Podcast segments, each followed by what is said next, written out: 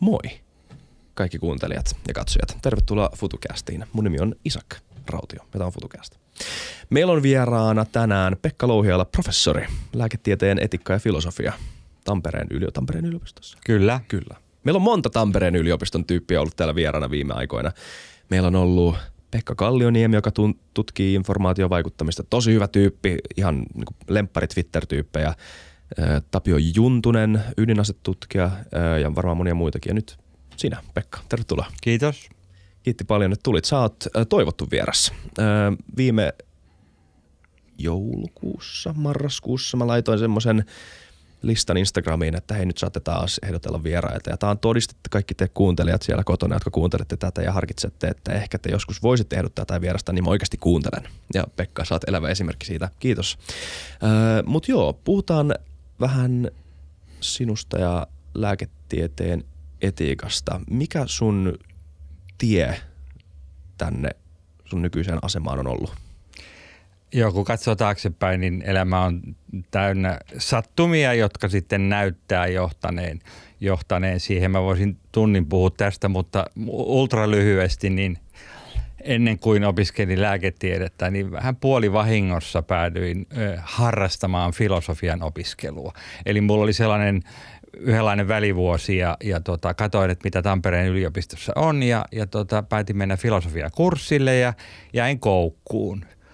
Ja, ja sitten se varsinainen ammattiura alkoi seuraavana vuonna, eli, eli pääsin lääkikseen ja, ja, ja, ja tota, jäin siihen toiseen tutkintoon sitten harrastelemaan. Valmistuin lääkäriksi ja harrastelin filosofian opintoja ja valmiina lääkäreinä tein laudaatturseminaaria ja, ja, ja valmistuin sitten 14 vuoden harrastelun jälkeen filosofian kandidaatiksi ja tein lääkärin töitä ja väittelin lääketieteestä ja sitten aloin ajatella, että voisi vakavamminkin jatkaa tätä lääketieteen filosofiaa ja etiikkaa ja, ja päädyin sitten Walesin yliopistoon PhD-tohtoriopiskelijaksi ja siellä meni osa-aikaisesti kahdeksan vuotta ja 2002 väittelin siellä filosofiassa ja koko ajan olin yliopistolla töissä ja tein vähän lääkäritöitä. Ja 2002 alkaen on ollut tai olin – yliopistolehtorin virassa Helsingin yliopistossa tehtävänä lääketieteen etiikan opettaminen ja,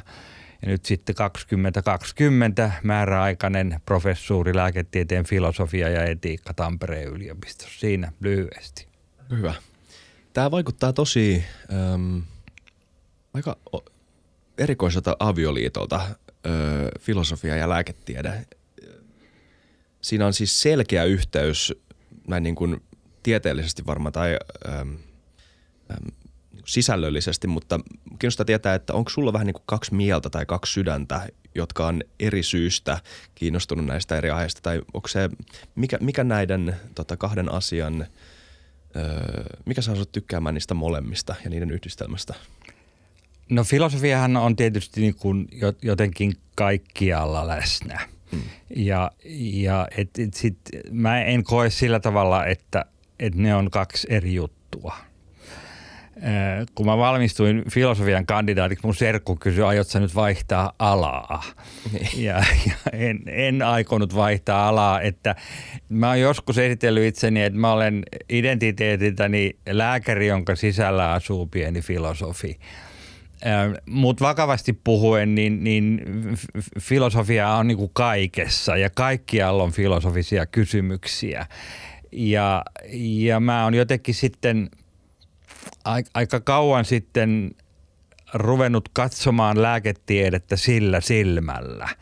Eli, eli minkälaisia filosofisia kysymyksiä lääketieteessä ilmenee, lä, lääketiede tarjoaa – ja, ja tässä tullaan sitten, sitten suoraan itse pihviin, mm. eli, eli mitä se lääketieteen filosofia on, niin, niin se voisi luonnehtia vaikka sillä tavalla, että on yksi, yksi filosofian määritelmä, että se on ä, ajattelun ajattelua.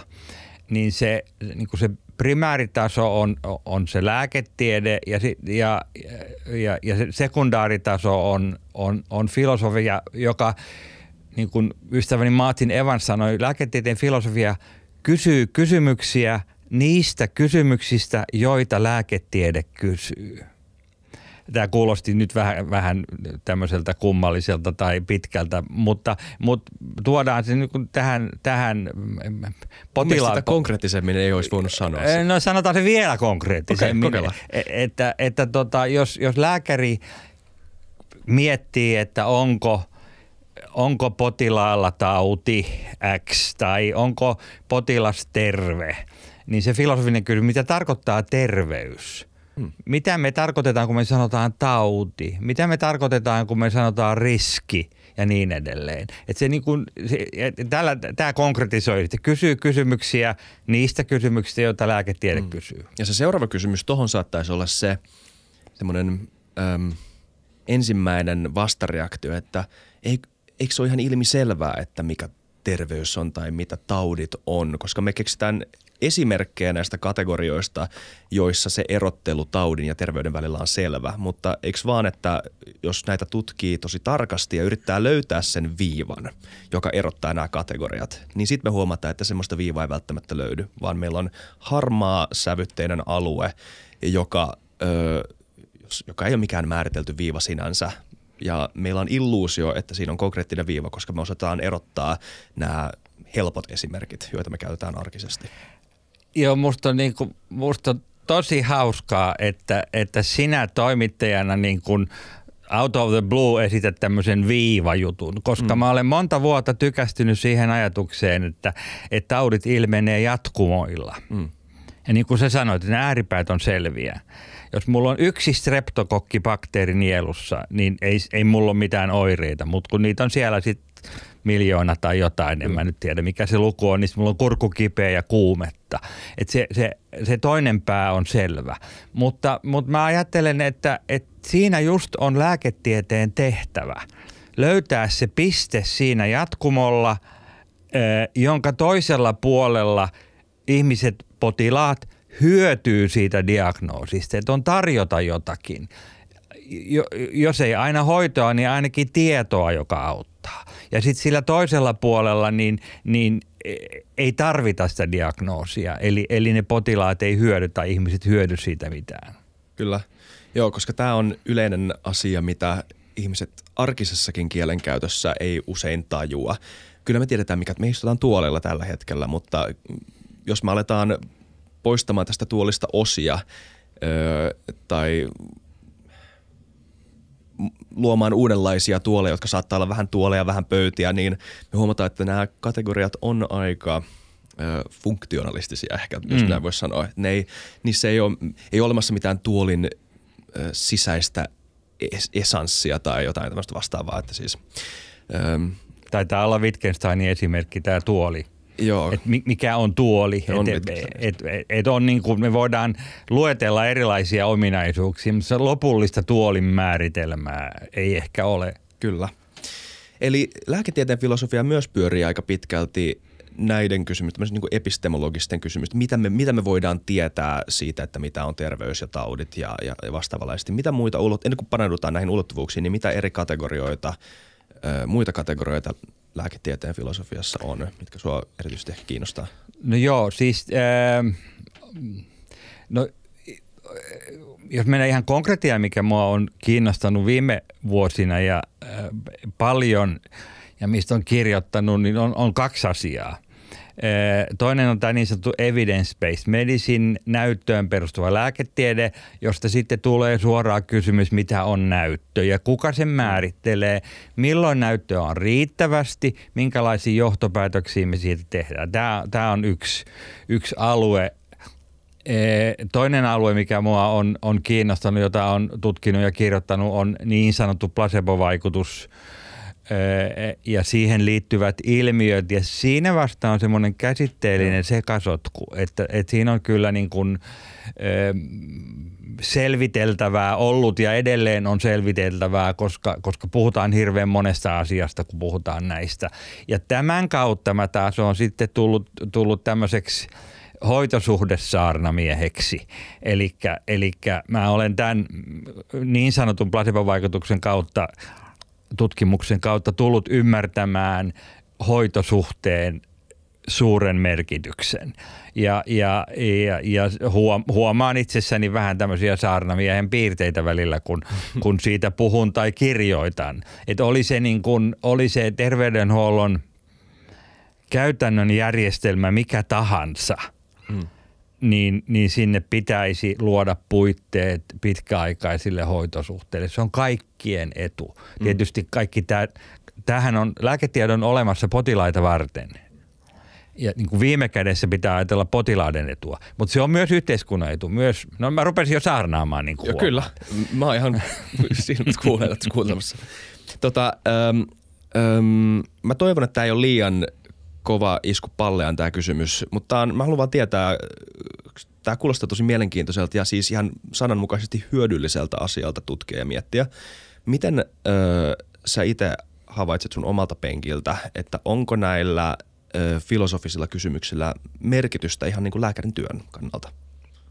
Joo, tota, mm, opiskelijoiden kanssa on mietitty tätä ja, ja tietenkin olen itse miettinyt paljon. Mun on vaikea erottaa niin kuin omaa persoonaa. Niin kuin mä sanoin aikaisemmin, että ei ole niin kuin filosofi Pekka ja lääkäri Pekka, mm. vaan ne on niin kuin. Mutta, mutta sitten kun mä pidin äh, sivutoimista lastenlääkärin vastaanottoa 30 vuotta toissa kesään saakka. Nyt on lopputyöurani keskity tähän akateemiseen, akateemiseen puoleen, mutta olen, olen nähnyt siis paljon potilaita ja nimenomaan lapsia ja perheitä. Niin kyllä mä sitä lääkärin työtä tein ihan samalla tavalla kuin, mm. kuin joku, joku tota, toinenkin, toinenkin lastenlääkäri, ainakin niin kuin ulkoopäin katsoen. Mutta, mutta joskus, harvoin, ää, niin kun siellä vastaanotollakin pysähdyttiin miettimään jotakin kysymystä, joka, joka lopulta niin kuin palautuu filosofiaan. Mä kerron yhden esimerkin no. vaan. hyvin yleisellä tasolla, ei, en, en paljasta tietenkään mitään, mitään muuta kuin yhdestä asiasta. lapsi oli vastaanotolla – joku triviaalin asian takia se hoidettiin. Sitten vastaanoton lopuksi äiti kysyi, että, että kun hän on ajatellut, että hänen lapsensa on erityisherkkä, kysy minulta, mitä sä ajattelet siitä? Ja siitä tuli semmoinen kymmenen minuutin filosofinen keskustelu – erityisherkkyydestä. Sitähän on paljon lehdissä ja, ja on, on, on tota e-, erilaisia mm, julkisuuden henkilöitä on tullut esiin, että minä olen tämmöinen erityisherkkä ja se vaikuttaa tällä tavalla. Ja meillä oli hyvä keskustelu ilmiöstä, joka, joka on vähän, äsken puhuttiin diagnooseista, niin, niin se on myös sellainen niin kuin – jatkumolla, monilokeroisella jatkumolla ilmenevä juttu tämä erityisherkkyys. Joidenkin ihmisten elämään vaikuttaa jollakin tavalla, mutta, mutta ei, maailma ei jakaudu kahtia, on erityisherkät ja ne toiset. Kyllä.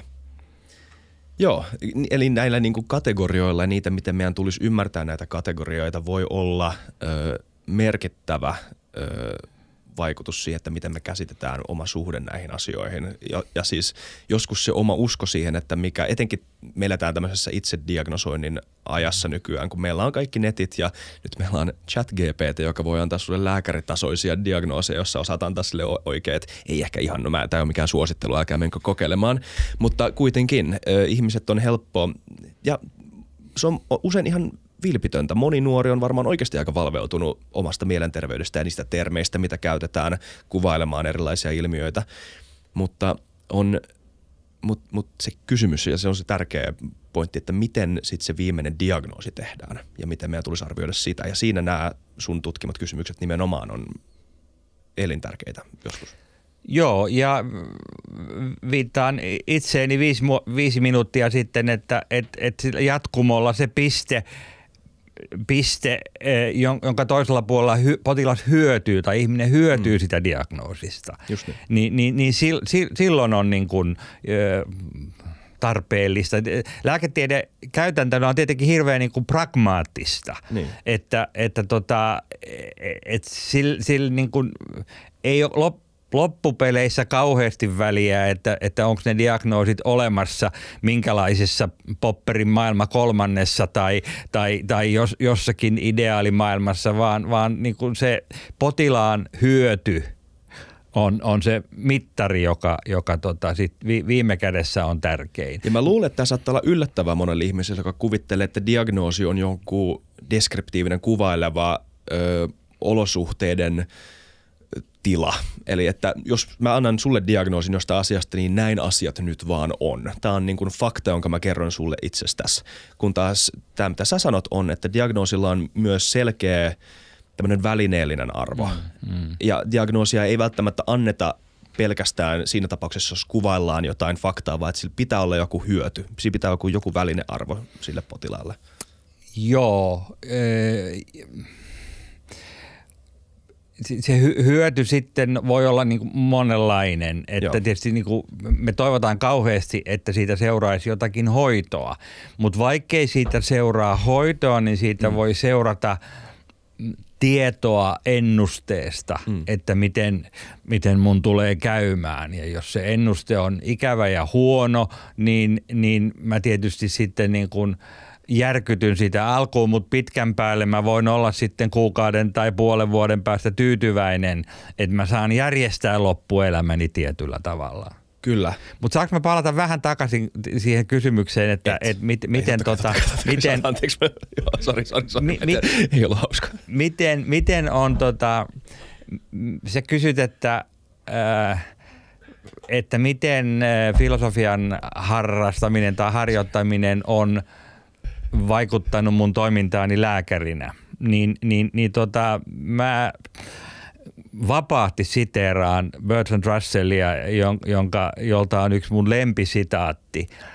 Ja se, se idea on näin, en mä osaa sitä ulkoa, mutta se idea on se, että, että filosofian harrastaminen tai harjoittaminen auttaa elämään sen epävarmuuden kanssa, joka meitä jatkuvasti kohtaa.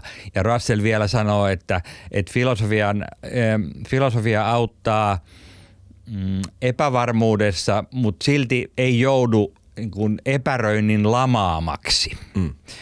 Ja lääkäri, jos kuka, on epävarmuuden kanssa koko ajan tekemisissä, niin tämmöisellä niin kuin hyvin, hyvin niin kuin henkilökohtaisella tasolla mä tunnistan, että et, et, niin kuin mä, mä siedän sitä epävarmuutta paremmin, kun mä olen niin kuin – en mä voi edes sanoa, että kun mä luin sen kirjan mm. tai kävin sen kurssin, mutta semmoinen tietynlainen niin kuin asennoituminen elämään ja sen epävarmuuden hyväksyminen mm. on ainakin mulla ollut seurausta tästä filosofian äh, harrastamisesta. Joo, kyllä. Mä en ole siis itse lääkäri, mutta tota, ö, on ollut lähipiirissä. Meillä oli, siis, meillä oli Juha Hernesniemi täällä vieraana joku muutama kuukausi sitten ja – ähm, ihan siis maailman parhaimpia neurokirurgia aikanaan ja ähm, mielenkiintoista toi, mitä sanoit siitä epävarmuuden kanssa työskentelystä, äh, koska se vaikutti olevan yksi niistä asioista, mikä teki Juhastakin niin erityisen, että hän osasi olla niin järjestelmällinen ja määrä, määrätietoinen kaiken sen epävarmuuden edessä. Ja että se nimenomaan on niin jatkuvaa pragmaattisuutta ja jatkuvaa valveilla oloa. Niin hauskaa, että näinkin niin kuin – taustalla tapahtuva ikään kuin hidas ajattelu voi vaikuttaa siihen nopeeseen pragmaattisuuteen. Joo. Lääkärityössä. Ennä. Placebo. Tästä tulee, mä en oikein tiedä mistä aloittaa edes. Mit, mitä, mitä meidän tulisi ajatella? Mikä on sun esipuhe sille, että mikä on placebo? No tässä pitää nyt jakaa, jakaa asiat heti kahtia ja myöhemmin tulee lisää kahtia jakoja, okay. mutta ensimmäinen kahtia joka on siinä, että, että, että placebo – sinällään tarkoittaa vaikuttamatonta ainetta, jota ö, käytetään tyypillisesti tutkimuksessa. Tutkitaan uutta lääkettä, niin puolet arvotaan ö, siihen lääkeryhmään ja puolet placebo-ryhmään eli lumeryhmään. Ja vielä ihanne on se, että ne on kaksoissokko, eli, eli vasta, vasta tutkimuksen jälkeen katsotaan, että kuka sai mitäkin. Mm. Ja, ja mitä, niin, ei tiedä, tutkijat ei, ei tiedä, ei tiedä, ei tiedä, joo. joo. Ellei tietysti sitten, sitten se, tämä vuotaa välillä niin, että jos sillä tutkittavalla lääkkeellä on, on huomattavia niin kuin tämmöisiä mm, muita vaikutuksia kuin se tutkittava vaikutus. Mä kerron vain yhden, yhden hassun esimerkin, että, että, että iäkäs sukulainen oli aikanaan tutkimuksessa, jossa tutkittiin eh, beta-karoteenin eh, vaikutusta ja, ja sitten eh, oli beta-karoteeni ja ja, ja, ja toi placebo-ryhmä ja tämä, tämä sukulainen ei tiennyt kumpaan ryhmään hän kuului, mutta hän ihmetteli, että miksi hänen kämmenensä on muuttunut oranssin väriseksi. Eli hän sai siis, porkkanassa on beta-karoteenia, joskus tämä vuotaa, mutta tämä oli sivujuoni. mutta tämä, on siis se placebo, vaikuttamaton aine. Mm. Sitten jos me sanotaan placebo-vaikutus, niin, niin sehän on jo niin kuin terminä aivan pähkähullu. Mm. Vaikuttamattoman aineen vaikutus. Joo. Eli nyt pitää sitten sanoa, että mit, avata vähän sitä, että, että, että placebo-vaikutus, mistä me nyt puhutaan. Ja nyt tulee se toinen kahtiajako. Eli on ne asiat, mitä tapahtuu siinä tutkimuksen placebo-ryhmässä, jotka sai sitä vaikuttamatonta pilleriä. Siellä on vehnäjauhoa tai laktoosia tai whatever, mutta siis eh, käytännössä sillä ei ole fysiologisia merkittäviä vaikutuksia. Niin mitä siinä ryhmässä tapahtuu? No kun se on vaikuttamaton aine, niin se ei tietenkään johdu siitä placebosta, mitä siellä ryhmässä tapahtuu.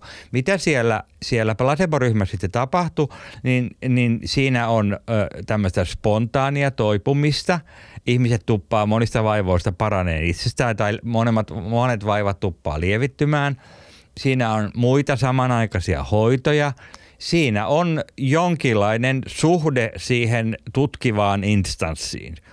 Jos ajatellaan vaikka tyypillistä äh, masennuslääketutkimusta, niin nämä tutkittavat käy tutkijalääkärin äh, vastaanotolla, tai oikeastaan ei se ole vastaanotto. Ne tapaavat tutkijalääkärin kahden viikon välein esimerkiksi, vaikka kymmenen kertaa.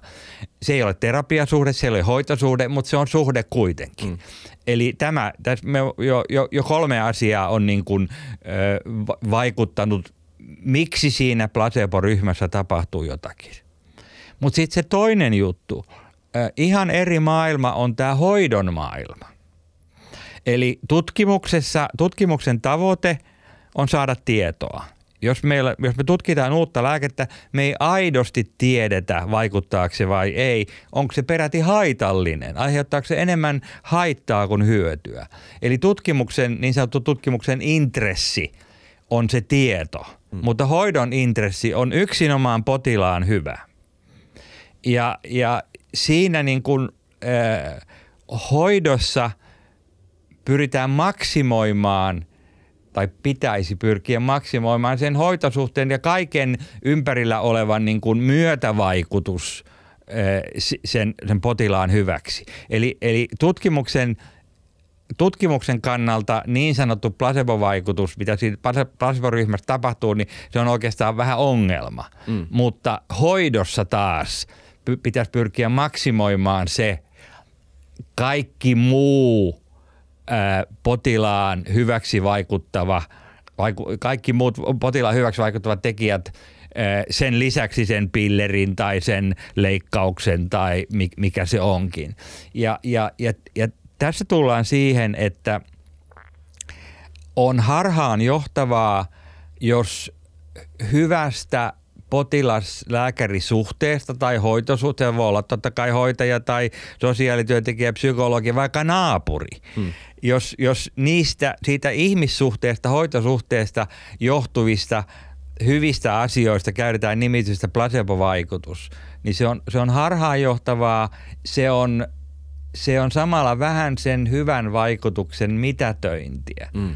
Kun siinä placebo-sanassa on se negatiivinen, ei mitään, ei vaikuttava. Mm. Ja jos me sanotaan, jos, jos, mä, jos sä olisit mun potilas – vaikka sä et olekaan lapsi, mm. niin, niin, niin tota, mutta jos sä olisit mun potilas ja mä onnistuisin hoidossa e, ja, ja, ja, ja, tota, ja, ja sitten niin kuin sitä nimitettäisiin placebo-vaikutukseksi, niin se, se, olisi joten, siis se, on, se mitätöisi niitä hyviä asioita, mitä se hoitosuhde tuo tullessaan.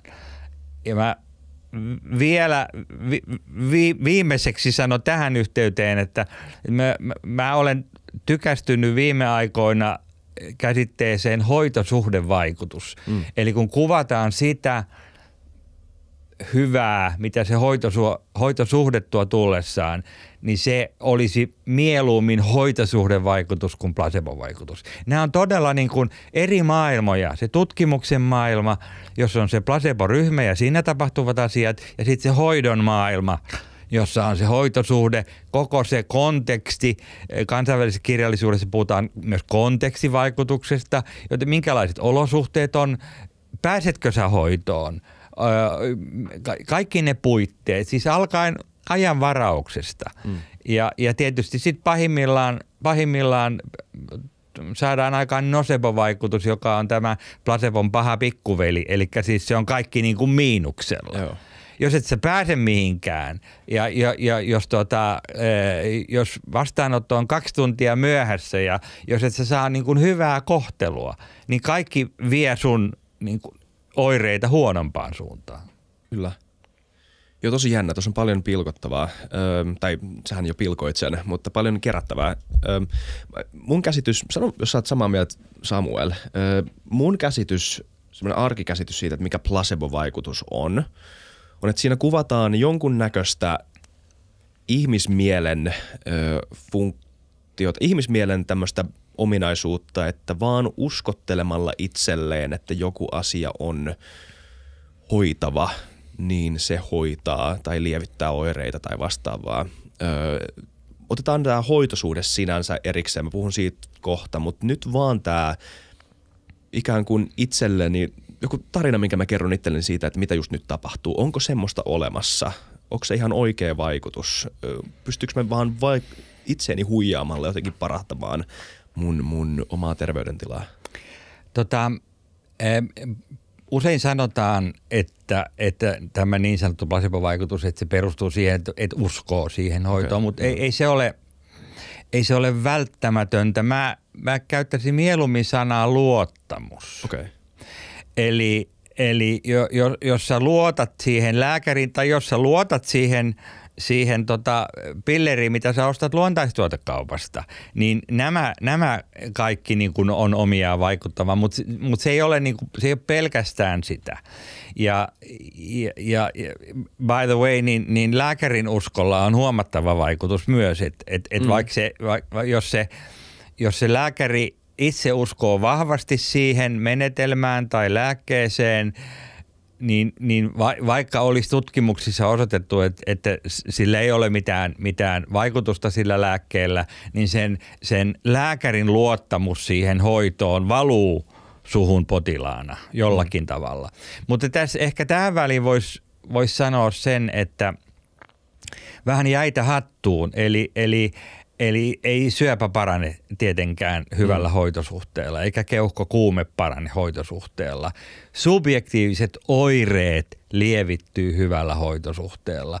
E, tätä niin sanottua placebo-vaikutusta on tutkittu hirveän paljon ja, ja sen niin kuin tämmöisiä – neurofysiologia, neurofysiologisia korrelaatteja tunnetaan, siinä mitä aivoissa tapahtuu. Siellä on monia, monia välittäjä, välittäjämekanismeja, tunnetaan psykologisia mekanismeja ja, ja jopa, jopa tämmöistä niin kuin, äh, immunologiaa on tutkittu, eli, eli semmoisia vähän, vähän liikettä tapahtuu ihmisen immunologiassa, mutta ei niin, että, että todella joku vakava infektio – mm. voisi parantua. Et, et kipu on kaikkein eniten tutkittu mm. asia ja, ja myös niin kuin tärkeimmät löydökset on, on kivun osalta, että et, et hyvä hoitosuhde, hoidon konteksti, luottamus, niin, niin kipu vähenee, oli se syy mikä hyvänsä. Joo, kyllä.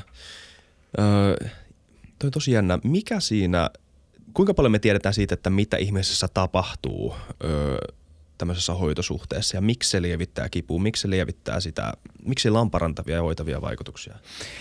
Ää, sanotaan, että et, et mä, mä en, on, on viisasta, että en kommentoi tätä neurofysiologiaa kauheasti, koska en sitä tunne. Pyytäkää, pyytäkää siihen aiheeseen vaikka professori Eija Kalso joskus. Okei, okay, laitan nimen ylös. Joo, mutta, mutta tota, ähm,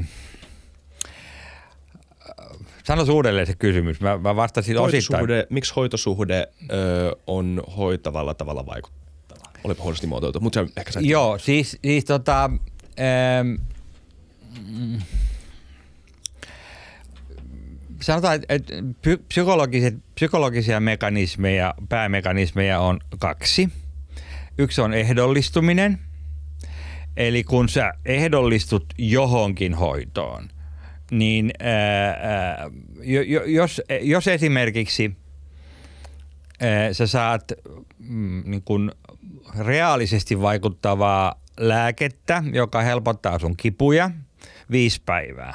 Sitten kuudentena päivänä joku ö, katala ihminen vaihtaa se sun pillerin saman näköiseen, mutta se onkin ö, vaikuttamaton aine, eli placebo. Niin kuudentena päivänä sä, sun kivut lievittyy kyllä – mutta luultavasti ei ihan niin paljon kuin niitä viitenä edellisenä päivänä. Tämä niin kuin klassinen ehdos, ehdollistuminen, Pavlovin koirat, mm. niin, niin, niin se on se yksi mekanismi. Ja, ja, ja tota, toinen tämmöinen mekanismi on odotukset. Eli, eli äh, kun sulla on, äh, sä hakeudut hoitoon, sulla on odotukset, että, että sä saat apua, niin sä saat apua yhtä lailla sitten kielteiseen suuntaan, että jos sulla on odotukset, että, että, että, että niin kuin huonosti tulee menemään, niin, niin, niin luultavasti menee vähän huonommin. Ää, ja, ja, ja, ja tota, no joo, siis nämä, nämä on nämä pääpsykologiset mekanismit. Ää, taustalla on tietenkin, niin kuin kaiken muunkin taustalla, evoluutio.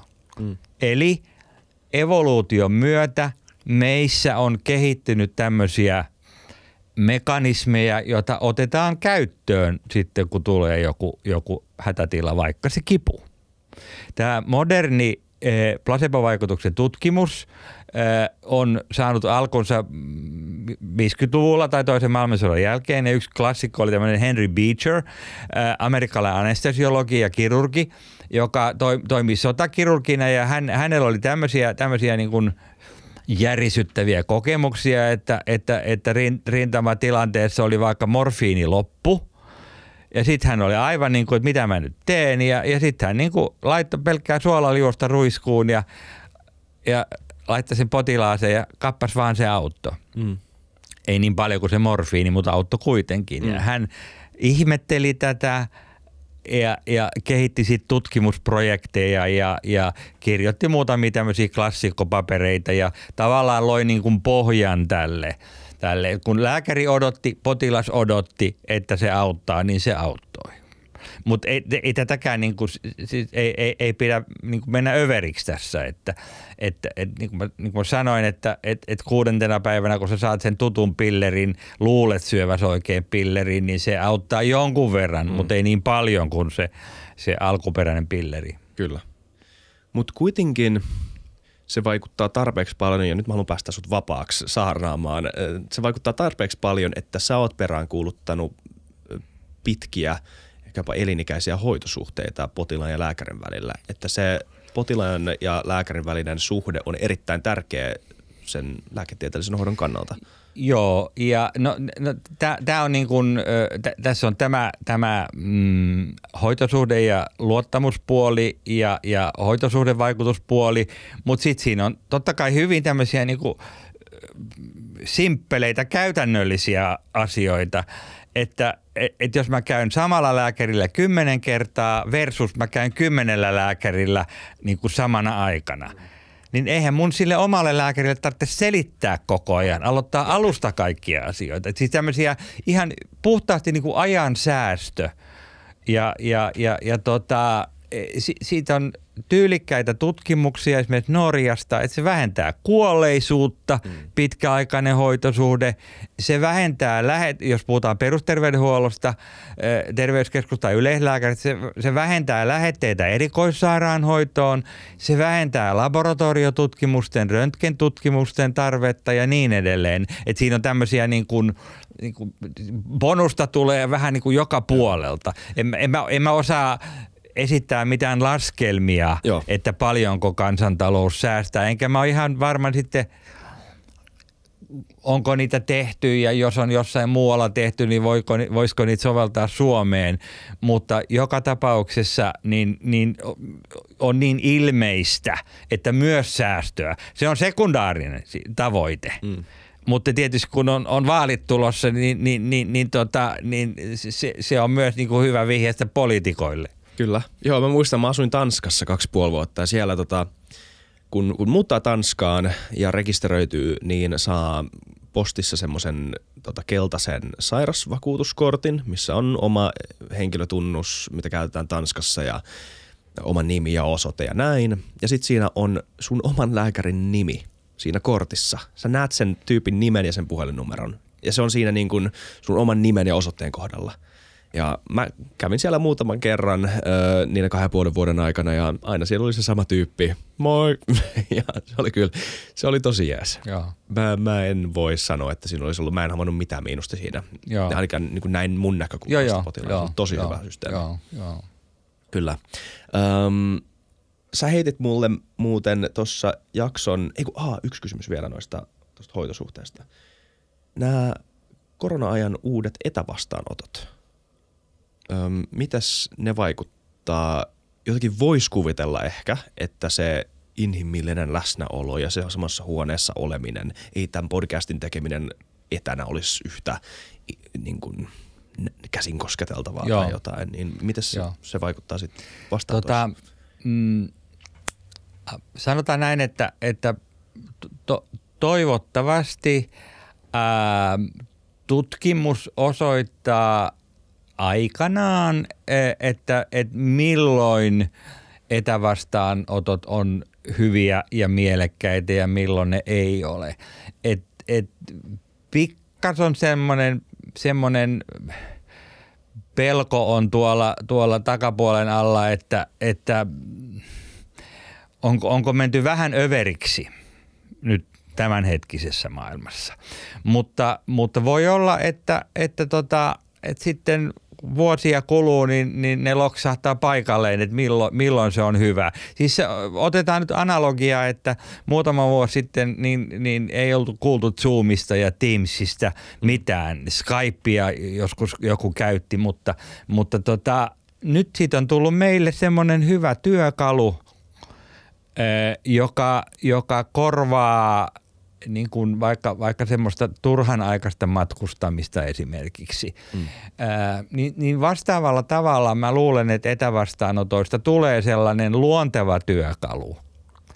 Mutta vaaranpaikkoja on esimerkiksi se, että jos vaikka nuori lääkäri tekee pelkästään etävastaanottoa, niin, niin hän ei koskaan niin kuin saa sitä kokemusta – vaikka nyt potilaan fyysisestä tutkimisesta mm. ja, ja tästä, tästä tavallisesta kommunikaatiosta, mikä meillä on tässä nyt, niin, niin, niin se jää vajaaksi. Et, et niin kuin jää, jää ohueksi sellainen, sellainen kokemustietokanta, jos, jos näin voisi sanoa. Se on yksi ja, ja, ja, tota, ja sitten se, kun yhdistettynä siihen, että et, et, et potilaat niin googlaa oireitaan ja, ja, ja sitten menee etälääkärille yksi ja etälääkärille kaksi ja etälääkärille kolme ja etälääkärille neljä ja, ja sitten jostain syystä päätyy, päätyy sitten äh, niin kuin fyysiselle lääkärille viisi, joka huomaa jonkun, jonkun ilmiselvän asian, mm. jo, joka olisi tullut heti esiin – mutta kun oli etä, niin mm. se ei tullut. Niin. Tämä tyyppisiä, mutta mä olen synnynnäinen optimisti ja mä ajattelen, että, että nämä niin kuin, tämä etäily löytää paikkansa. Joo, toivottavasti, koska jotenkin Mä luin ö, jossain sun haastattelussa sun sanoneen, että näissä on myös positiivinen puoli ja se on se, että se saattaa madaltaa kynnystä ylipäätään hakeutua hoitoon monelle ihmiselle, jolla kynnys mennä lääkäriin tai tapaamaan lääkäriä on aika korkea. Joo, ja tämähän on varmasti totta. Joo, Tämä on varmaan yksi hyöty, öö, mutta mut, eikö vaan, että sitä ei voi jättää siihen. On tietysti varmaan osa ihmisiä, jotka on niin introvertteja tai niillä on ehkä jotain muuta öö, julkisen paikan ahdistusta, että se kynnys on niin korkea, että heitä ei koskaan saisi menemään lääkäriin. Joo. Mutta sitten on varmaan olemassa joku harmaa alue ihmisiä, jolle kysymys on ikään kuin mukavuusalueesta. Ja että, jos, ja että ei ole hyvä tuudittautua siihen, että ei tarvi mennä sen mukavuusalueen ulkopuolelle välttämättä, koska sillä saattaa olla hoidollisia vaikutuksia. Joo, joo, joo, okay. joo. Ja joo, mä otan, otan äh, tästä asiasta analogian taas, kun opetus oli paljon etänä, niin sellainen, sellainen niin kuin demokratisoiva vaikutus oli, että jotkut, jotkut tyypit, eh, jotka ei koskaan luentosalissa sanoisi mitään, mm. niin kommentoi, kun ne sai olla rauhassa siellä, siellä ko- kodissaan ja, ja, ja kommentoi jopa niin kuin pyysi puheenvuoroja, tuli kameran kanssa puhumaan siihen, siihen Zoom-sessioon tai, tai ainakin kirjoittivat sinne, sinne tota chattiin jotakin, että et vastaavasti niin kuin potilaiden osalta on. Ja, mutta vielä sanon yhden asian tähän liittyen, että totta kai se riippuu siitä, mikä se, mikä se asia on. Mm. Siis mistä, mistä tota, minkä tyyppinen asia on. Et, ja, ja e, jos e, lääkäri on tavannut sen potilaan fyysisesti joskus ja se on olemassa hoitosuhde, niin varmaan silloin monta asiaa voidaan hoitaa etänä. Mm. Eli sil- silloin se säästää aikaa kaikilta, eikä se ole niin kuin haitaksi. Mutta et, et niin kuin semmoinen, semmoinen niin kuin pelkkä etäily, niin, niin siinä on omat vaaransa. Mm. Öm, joo. Nyt mun tekee mieli kysyä toi sun suora syöttö lapaan, jota mä en tajunnut kysyä siinä alussa, mutta sä, sä vähän niin kuin kysyit sen, il, laitot sen ilmaan sen kysymyksen siitä, että mikä on terveys ja mitä on taudit. Olisi kiva kuulla sun pohtivan noita. Oliko niinku kaksi mielessä. viikkoa, kun tätä kestää tämä? Voidaan jää, ei meillä, meillä tulee no joo, joo, okei, okei. tunti vielä. Jo, sanotaan, sanotaan tota, jotain, jotain voi sanoa, jotain vai, voi sanoa, vaikka, vaikka tota lopullista ei voi sanoa. Niin tota, mm, aloitetaan vaikka siitä, että terveys ei ainakaan tarkoita sitä, ettei olisi diagnooseja. Tästä on siis tästä on äh, ihan oikeaa empiiristä tutkimusta. Vanhalla ihmisellä saattaa olla kymmenen diagnoosia ja kahdeksan lääkettä ja se menee lääkäriin ja kertoo, että, että minä olen ollut terve viime aikoina, mutta sitten tuli tämä. Joo. Ja, ja, ja tota, sitten sit on tämmöinen niin aikaperspektiivi. Mä oon joskus aloittanut luennon tästä aiheesta kysymällä, että oletko, te, mieti sisälläsi, oletko terve nyt? Ja sanonut, että ei, ei ole tarkoitus, että vastaatte, vaan mietitte ja kymmenen sekuntia. Ja, ja sitten olen itse ajatellut siinä ääneen, että joku ajattelee, joku miettii, että olenko minä juuri nyt tällä sekunnilla tässä huoneessa ollessa, olenko minä, koenko minä itseni terveeksi. Mm. Joku toinen ajattelee, onko mä nyt viime aikoina ollut terve. Joku kolmas ajattelee, onko mulla diagnooseja. Onko mulla jotakin hoitoa. Mm. Ja, ja voi olla, että, että on diagnooseja, on hoitoa, mutta se hoito on niin hyvää, että se ihminen kokee olevansa terve ja eräässä mielessä on terve silloin. Mm. Kyllä, mutta on jännä. Mä voin siis vastata tuohon kysymykseen, koska tätä kautta on ehkä ihan mielenkiintoista pohtia. Kyllä mä oon perusterve. Mulla toimii pystyn puhumaan suht selkeätä suomen kieltä ja mulla toimii raajat ja, ja muutenkin semivirkeä olo näin keskiviikkona. Ö, mutta mulla oli ö, vähän yli viikko sitten vähän flunssaa. Ja en mä tiedä kuinka paljon siitä on jäljellä mun kropassa. Ehkä mä edelleen, tota, ehkä mussa on jotain rippeitä vielä, mistä mä sen tiedän. Tuntuu ainakin ihan terveeltä. Sitten mulla on ö, pikkasen ehkä jotain semmoista atoppista tuossa niin kuin reidessä, mutta onko se ta- kyse on kuitenkin autoimmuunista niin kuin sairaudesta, syndroomasta jollain tavalla. Mikä sana se on? Autoimmuunisairaus. Joo. Niin, niin, eli sairaus. Mulla on sairaustauti, mutta vaikuttaako se mun terveyteen jollain tavalla? No en mä sanoisi, ei se nyt kauheasti haittaa. En mä sitä, se on niin pieni, että en mä sitä edes huomaa.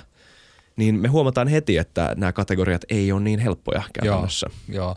ja e, oike, oikeastaan voisi vois taas erotella sen, että, että on, on tämmöinen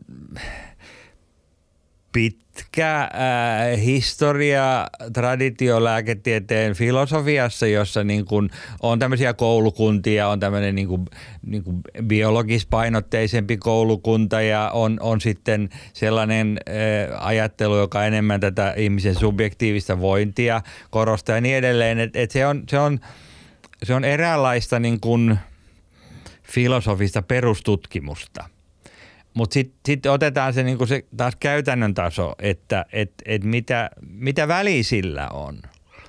Ja, ja se oikeastaan aika hyvin, hyvin tällä omalla esimerkillä, että sulla on jotain ihottumaa, joka kenties joskus vähän kutisee ja sitten laitat jotain rasvaa siihen, niin ei se niinku, uh, that's it. Mm. Eli, eli, eli, eli se, se ei niinku, vastaus siihen o, oletko sä siltä osin terve vai et, niin se ei vaikuta yhtään sun elämääsi. Ei yhtään, ei. Joten seuraava kysymys olisi, että mitä mä teen näillä termeillä? Miks, miksi ja missä konteksteissa nämä terve, terveys ja hy, tauti on hyödyllisiä? Ähm, tauti tai diagnoosi, di, di, diagnoosin käsite tai taudin käsite, ne, on, ne voi ajatella työkaluina – Eli, eli äh, jos se vaivaa, vaivaa sua niin kuin merkittävästi, että sä haluat siihen jonkun ammattilaisen näkökulman, niin sit sä menet näyttämään sitä ihottumaa sille ammattilaiselle ja se ammattilainen katsoo ja, ja ää, tekee mielessä. Joko, joskus on helppo se diagnoosi, hän näkee sen ja ehkä koittaa vähän sormella ja, mm. ja, ja, ja tekee diagnoosin, joka johtaa sit siihen, että et se voi määritellä sulle hoitoa. Et, ai, siis voi ajatella niin tämän hyödyn kautta, mutta sitten se, se ää, kuka on terve ja millä tavalla terve – Mm.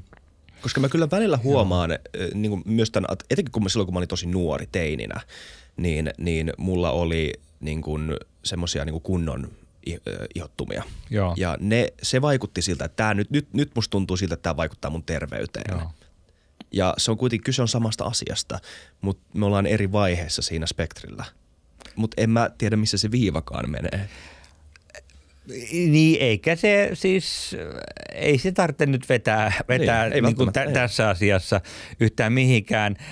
Siis Freud kuulema on sanonut, en tiedä alkuperäistä referenssiä, mutta jos ihminen kykenee lieben und arbeitemme rakastamaan ja tekemään työtä, niin hän on terve. Mm. Tämä nyt on yksi tietysti kapea-alainen. Lapsista sanotaan, että jos se, jos se leikkii, niin ei se voi kauhean sairas olla. Niin. Ja niin, että tämmöisiä, tämmöisiä niin kuin, vähän leikkimielisiä tai puolivillaisia niin kuin suuntaviivoja on. Mutta, mutta tota, e, mun täytyy sanoa, että en mä ole kauhean kiinnostunut sellaisesta, sellaisesta filosofoinnista, jossa, jossa pyritään niin kuin, niin kuin loppuun saakka hakemaan jotain määritelmää, koska mä näen, että, että se on vähän niin kuin filosofia historiaa, että se on kommentointia siitä, mitä muut on aikaisemmin kirjoittanut. Että, että mä ehkä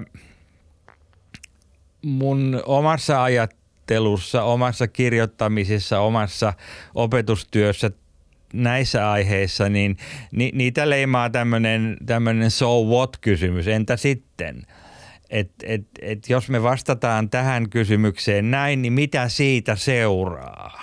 Mm jos siitä ei seuraa mitään, niin, niin en, en, mä en jaksa olla kiinnostunut. Mutta mä en millään tavalla halua niin kuin väheksyä sitä työtä, mitä vaikka filosofiassa on tehty terveyden käsitteen osalta, koska mä, mä mielän sen perustutkimuksen. Samalla tavalla kuin on vaikka joku biologinen perustutkimus, josta ei kukaan tiedä, että seuraako siitä jotain hyötyä kenellekään koskaan. Mm. Mutta sillä on arvo sinänsä – Aivan samalla tavalla filosofi, filosofisella perustutkimuksella on arvo sinänsä. Nyt tekee mieli pieni, pieni hyppy, hyppy tässä tehdä, mm-hmm. tai esimerkki. Meille on ö, niin kun itsestään selvää tämmöinen itsemääräämisoikeus. Meillä, meillä, mä tarkoitan nyt lännessä, liberaaleissa demokratioissa, on itsestään selvää tämmöinen ihmisen autonomia eli itsemääräämisoikeus. Mutta, mutta mistä se on tullut? No se keksittiin filosofiassa 1700-1800-luvulla, mm. Britanniassa, Saksassa.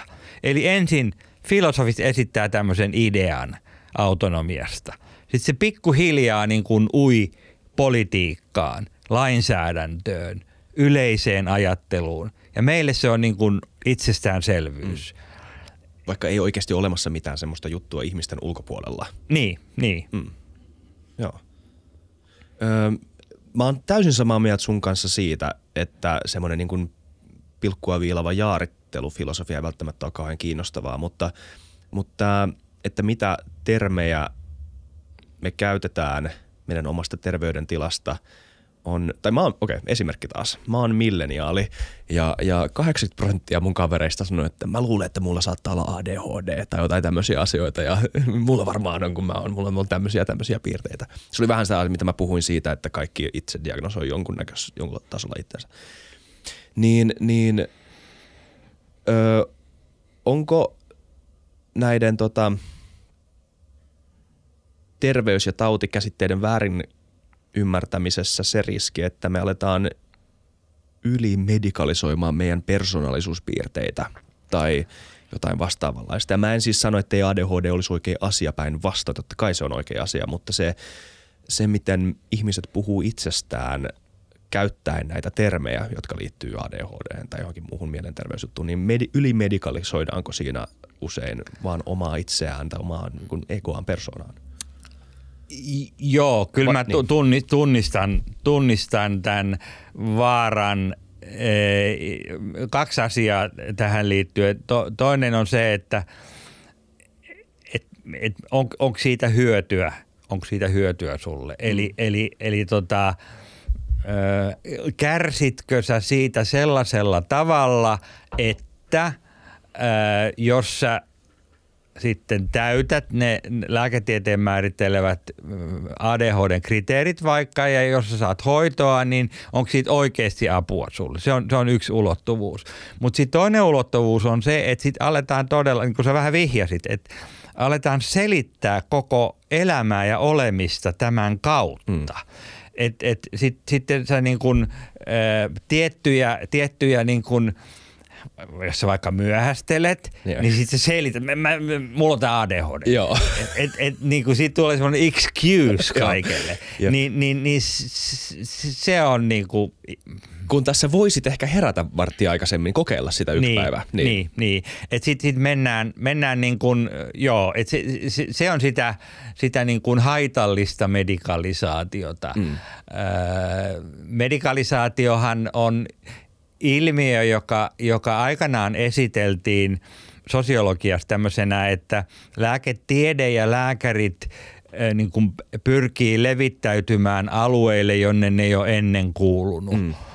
Tämmöisen kuin vallankäyttöjuttuna. Mutta se kuva on kyllä nyt sit paljon paljon monipuolisempi, että mä luulen, että tänä päivänä pikemminkin niin kuin lääkärit haluaisi kaventaa sitä aluetta, mihin kaikkeen ei joutuu ottaa kantaa. Mutta sitten tulee tämä, että, että niin kun, ö, kansalaiset medikaalisoi itse itseään, alkaa, alkaa selittämään, niin kuin sä sanoit, että sun kaveripiirissä tämmöistä tehdään, niin, niin, niin se on yksi, yksi niin kuin sanotaan, modernin medikalisaation piirre. Kyllä, koska siis me voitaisiin ihan hyvin eri keskustelussa puhua tämän asian tai kolikon toisesta puolesta, että on ihan hyvä, että me tunnistetaan erilaisia ö, mielenterveysongelmia nykyään ja me osataan oikeasti medikalisoida asioita, joista on ihmisiä syyllistetty joo, ennen. Ja joo, tämäkin on tosi hyvä asia.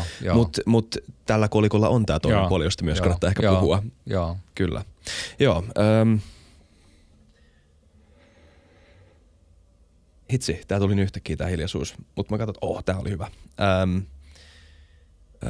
moderni lääketiede on ns. reduktionistista.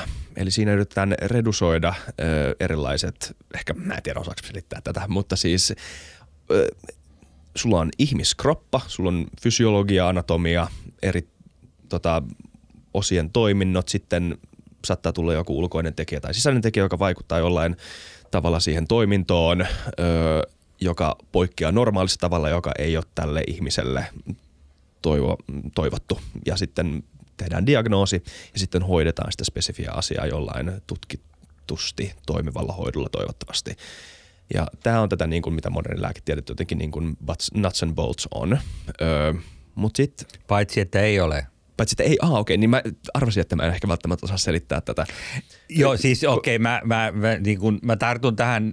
Selitän vaan niistä Tartun tähän siinä mielessä, että, että tämä on, että sä oot tietenkään ensimmäinen, joka niin kun esittää tämmöisen käsityksen, mutta, mutta mä, mun tekee mieli sanoa, että tämä on, on yli yksinkertaistus ja tämä on ehkä niin kuin pikkasen semmoinen naivi käsitys. Ensinnäkin niin kuin mennään siihen, että, että lää, kun me sanotaan lääketiede, niin mistä mm. me puhutaan? Mm. Puhutaanko me siitä tutkimuksesta – mitä tehdään yliopistoissa ja tutkimuslaitoksissa ja julkaistaan lääketieteellisistä lehdistä, vai puhutaanko me siitä, mitä lääkärit tekee vastaanotoillaan? Siis se niin kuin tiede mm. ja praksis, ne on, niin kuin, ne on, ne on eri asioita. Ja, ja, ja, ja, ja sitten se, että ehkä tämä reduktionismi äh, äh, palautuu sinne, että kun, kun fysiologia alettiin ymmärtää 1800-luvun loppupuoliskolla kunnolla ja, ja, ja sitten siis tämmöinen niin biolääketieteellisen ymmärryksen niin kuin lisääntyminen niin, niin lähti, lähti oikein niin kuin kunnon nousuun sitten 1900-luvulla, niin sitten tietyllä tavalla niin kuin innostuttiin, että et, et kunhan nyt tiede etenee, niin sitten sit me voidaan niin kuin palauttaa kaikki sinne loppujen lopuksi sinne fysiikkatasolle mutta aika pian huomattiin, että ei se nyt taida ihan niin olla. Ja, ja, ja tota, vaikka nyt se, mitä me on tänään puhuttu hoitosuhteesta ja, ja tämmöisistä asioista, niin, niin ne, ne, ne on vaan niin kuin esimerkkejä siitä, että kyllä lääketieteessä tieteenäkin mm. tutkitaan hirveän paljon asioita, jotka ei millään tavalla niin kuin mene siihen reduktionismin – niin kuin skeemaan tai, tai, tai, tai ideaan. Että, että se on ehkä sellainen, se, se on semmoinen niin kuin, niin kuin sanotaan viime vuosisadan puolivälin tai, tai niiden vuosikymmenien ää, lääketieteen tai lääkäreiden uni, mm. jo, josta ei koskaan tullut totta. Ja, ja kyllä nyt niin kuin, mun, mun mielestä hyvin niin kuin hyvällä tavalla ajatellaan kokonaisuuksia ja sitä, että et, e, ei ne ole kaikki palautettavissa sinne, sinne fysiikkaan ja kemiaan. Okei. Tämä oli hyvä selvennys. Tämä saattaa vaikuttaa sun vastaukseen tähän kysymykseen. Tämä sana reduktionismi tässä kysymyksessä on ehkä enemmän retorinen, koska tässä on tämmöinen vastakkainasettelu. Mä voin kysyä tänne tälle, että ö, että moderni lääketiedettä on reduktionistissa ja sen jotenkin viereen tai ohelle on kasvanut tämmöinen New Age holistinen öö, tota, lääketiede. Ja se holistisuus vaikuttaa jonkunnäköiseltä vastalauseelta tälle reduktionismille tai ainakin ylipäätään modernille lääketieteelle, olisi sitten mitä tahansa. Mitä mieltä sä oot tästä holistisesta lääketieteestä? Tota, siis on loppujen lopuksi. Po, jos, jos olisi ase, niin poistaisin siitä aina varmistimen, kun sanan, kuulen sanan holismi, koska se on, se on tämmöinen tämmönen, äh, buzzword, niin kuin englannissa sanotaan, tai, tai äh, Terho Pursiainen on, on lanseerannut tämmöisen sanan kuin mahtisana – joka on vähän niin kuin buzzword, se, se on niin kuin kasvanut sen sanan alkuperäisen, ää, ympär, alkuperäisen merkityksen yli, ja se käytetään niin kuin vallankäytön välineenä. Ni, niin tota, ho, holismi, ää, siitä on tullut vähän semmoinen sana, jota mä mielellään varosin. Ja mä, mä ajattelen, että, että niin kuin potilastyötä tekevät lääkärit on kautta historian olleet – holisteja eräässä mielessä. Näkee sen niin kuin kokonaisuutena. Ja, ja, ja tota, mm,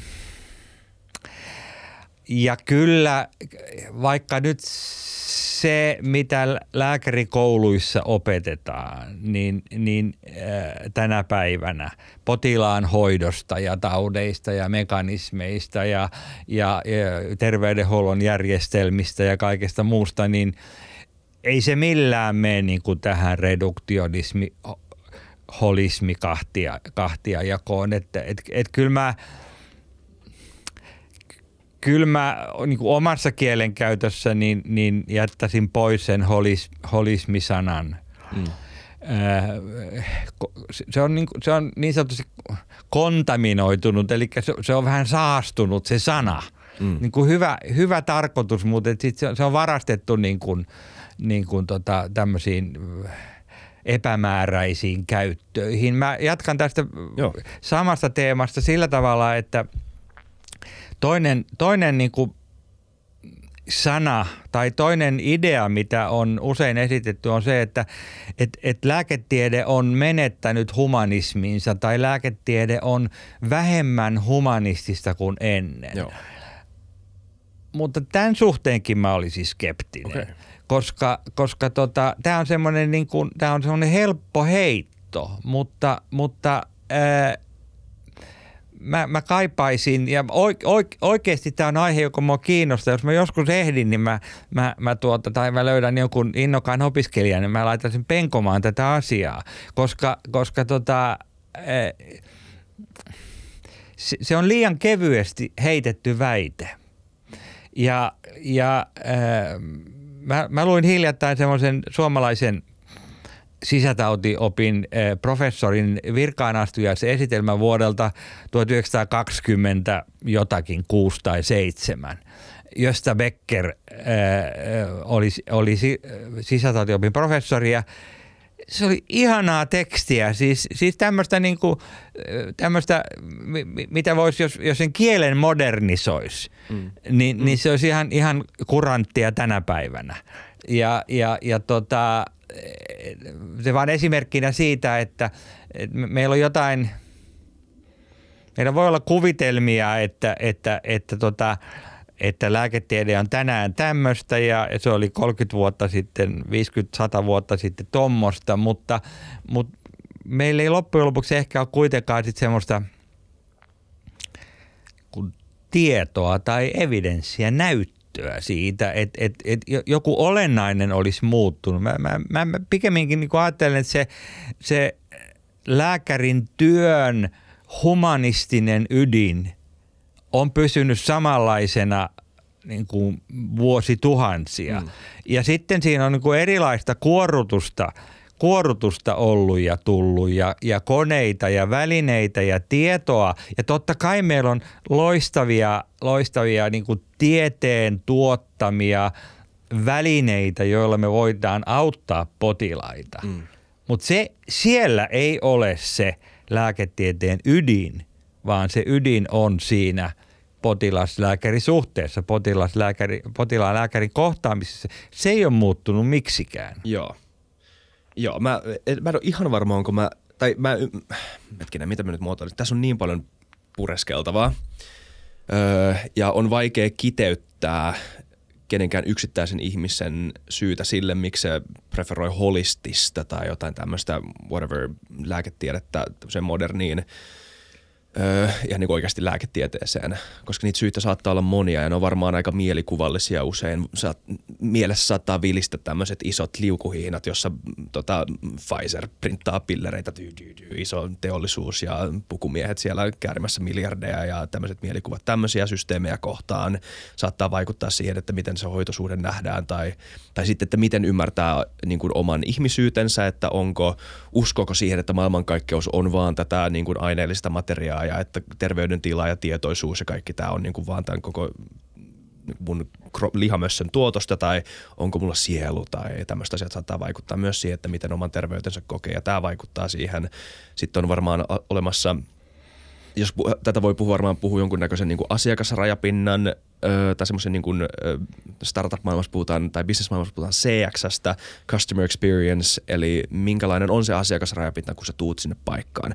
Miltä se tilat näyttää? Onko se kliinisen valkoinen, onko siellä aina ne samat niin kuin rivissä olevat niin kuin odotus, odotushuonetuolit ja sitten se vesikuuleri ja, ja tai onko siellä suitsukkeet palamassa ja rauhoittava musiikki ja sitten semmoinen ystävällinen niin kuin, niin kuin hippi-tyyppi sanomassa sulle moi ja vähän juttelemassa sulle. Ja tämmöiset asiat saattaa vaikuttaa siihen, että miten nämä käsit. Joo, jo, ilman muuta vaikuttaa, mutta silti mä, mä, mä väit, ne, ne on niitä kontekstitekijöitä. Joo. Mä puhun kontekstivaikutuksesta, että riippuen niin kuin minkälaisilla odotuksilla mä menen. Mutta, mutta sitten sit, sit, kun se ratkaiseva tekijä on kuitenkin se kohtaaminen sen tyypin kanssa, sen on se lääkäri, hoitaja, psykologi, mikä vaan, niin, niin, niin, niin se voi olla, että et, et, et se, se, niin se, se kalsee toimisto – ja, ja, ja, tota, ja, ja jopa myöhästyminen ja, ja, ja kaikki niin kuin ne miinusmerkkiset, mitä siinä on alussa, mm. niin, niin kuin ne häviää sekunnissa, Joo. kun, kun tulee se kohtaaminen. Kyllä. Ja huomaa, että ahaa, tämä tietää, mistä se puhuu. Mm. Tai päinvastoin. Sitten, sitten siellä, siellä tota, suitsukkeiden ja, ja hipin kanssa, niin, niin, niin sitten sit kun päästään asiaan, niin voi olla, että et sit niin pettymys on suuri, että eihän toi ollenkaan niin kuin hiffaa. Mitä se selittää? Mi, mi, mikä, niin kuin, mi, mikä mulla on? Niin. Joo, sun sakraalisakra on niin. vähän, vähän että ei kun mulla on ja reisi poikki. What are you talking about? Joo, kyllä. Hei, mä vähän, me vähän huijattiin sua, Pekka. Tää on yli tunnin pituinen tää jakso jo. Muutama minuutti yli. No problem. Kiitos tosi paljon Pekka, että tulit. Tämä oli er-, erittäin mielenkiintoinen keskustelu. Kiitos, oli hyvä olla. Kiitos ja kiitti kaikille kuuntelijoille ja katselijoille. Mun nimi on Isa Krautio ja tämä oli FutuCast. Muistakaa kommentoida, tilata kanava ja arvostelkaa. Ja ähm, pitikää hyvä vuosi. Moi.